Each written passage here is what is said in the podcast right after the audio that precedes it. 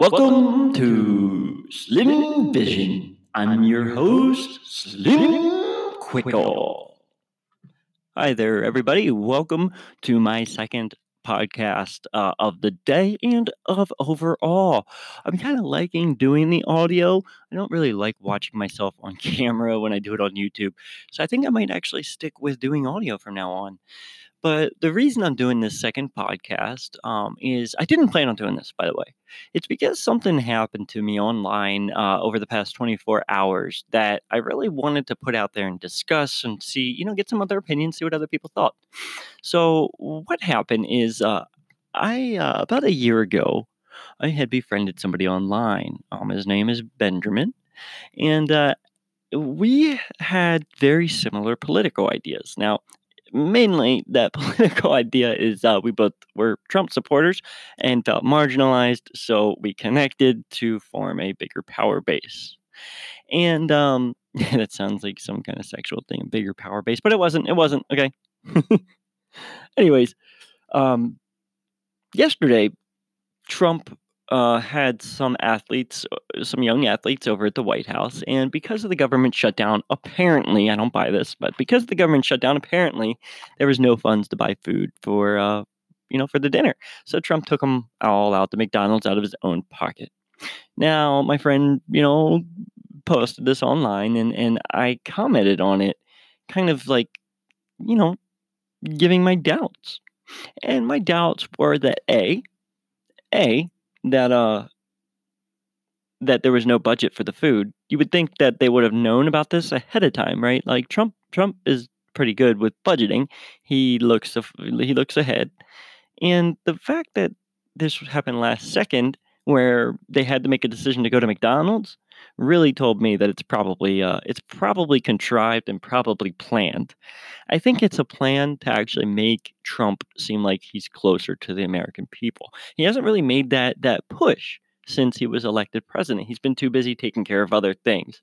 And the reason I believe he's making the push right now to identify more with regular Americans is because I've been hearing a lot of talk about potential arrests now, anybody who has heard about this, uh, mostly followers of Q, and I'm not quite sure if it's actually true or not. Um, but I have seen pictures where they're ramping Guantanamo Bay up, and uh, and there's certain people that have not tweeted, uh, certain high level Obama officials that have not tweeted since like the second of January, and that's when apparently some of them were arrested and taken to Gitmo for uh, treason trials. Now, uh, apparently, this will eventually encompass. Um, uh, I'm not going to say all their names because I don't want to be wrong, um, but there's going to be a lot of high level FBI officials, State Department officials from the Obama administration. Now, with that being said, I think that's why Trump is trying to identify with the American people more. So when these arrests do happen, the people who backed and supported Obama, Hillary, and that whole cabal don't just go entirely crazy. He's trying to he's trying to get the people on his side before he makes these arrests. That's what I believe. That's what I think. Now, my other comment on this thing was that I, I thought it was actually pretty sad. Not not only did I think it was contrived and fake, you know, pre-planned, not fake, but pre-planned, was that I thought it was sad that people were so ecstatically happy to have had Trump buy the McDonald's poison. McDonald's poison is not nutritious food. Now, this is a billionaire buying people dollar hamburgers. we couldn't spring for something more expensive. You know, it just there's something about this that doesn't that doesn't fit. It doesn't ring true. My gut tells me that we need to examine this more and, and, look at why. Now, I mean, I don't think we really need to. I don't believe there's any huge scandals there or anything, but don't call me a tinfoil hatter when I'm mentioning things that that are very logical and they're not even bad things. I wasn't talking shit on Trump. But any moron who thinks that politics are run any differently now than before Trump was elected, that that they don't contrive things, that they don't pre-plan certain events to make themselves look better, If you think that that's any different since, since Trump has been elected, you're a fucking moron. Okay? This is politics, people. This is 4D chess that Trump is playing. Of course, he's pre planning this kind of stuff. But the fact that, that this guy called me, you know, tinfoil hatter, and he was kind of like making it seem like I thought the world was going to end just because of McDonald's, which of course I don't. I do believe McDonald's is poison. I do believe that we should not be feeding it to people and that Trump shouldn't be pushing it onto young athletes. But I get it. It was a contrived plan. Now, you're going to call me that and you're going to do it disrespectfully, fuck you. I'm not going to be your friend anymore. I'm not going to talk to you anymore. So I unfriended him, right? And I'm sure he noticed this.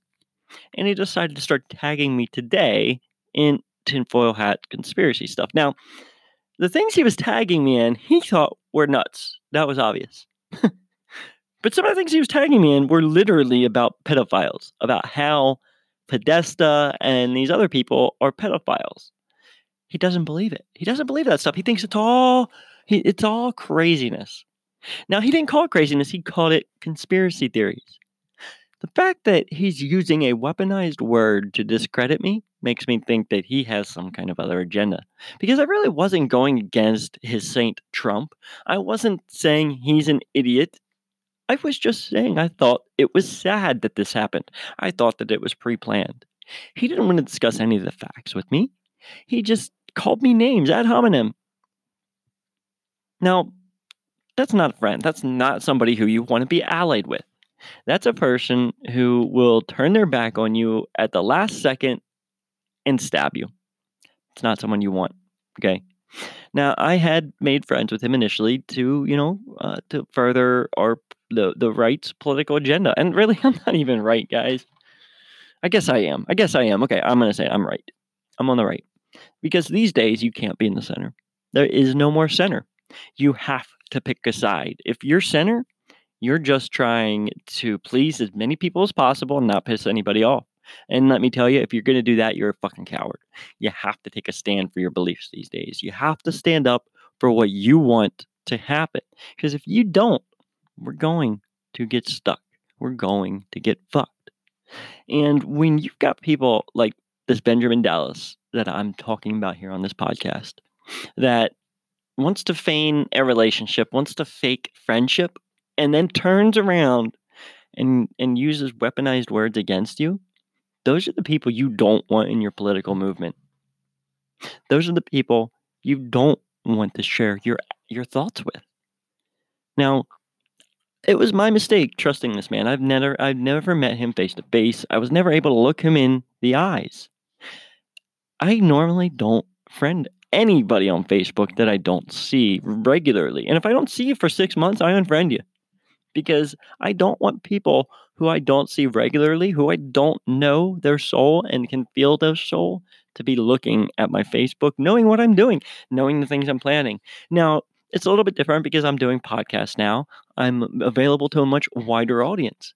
But the fact that this guy wanted to do this stuff is just I don't know. What do you guys think? I mean, come on, comment below. Send me some emails. Let me know what you think because I, I'm, you know, sometimes I think maybe I'm a little too harsh on people like this, but I don't have time for assholes. I don't have time for dumb fucks who can't respectfully address the, the, the things that I'm mentioning, who want me to capitulate and shut up and not give my opinion. Well, to those people, I say, fuck you.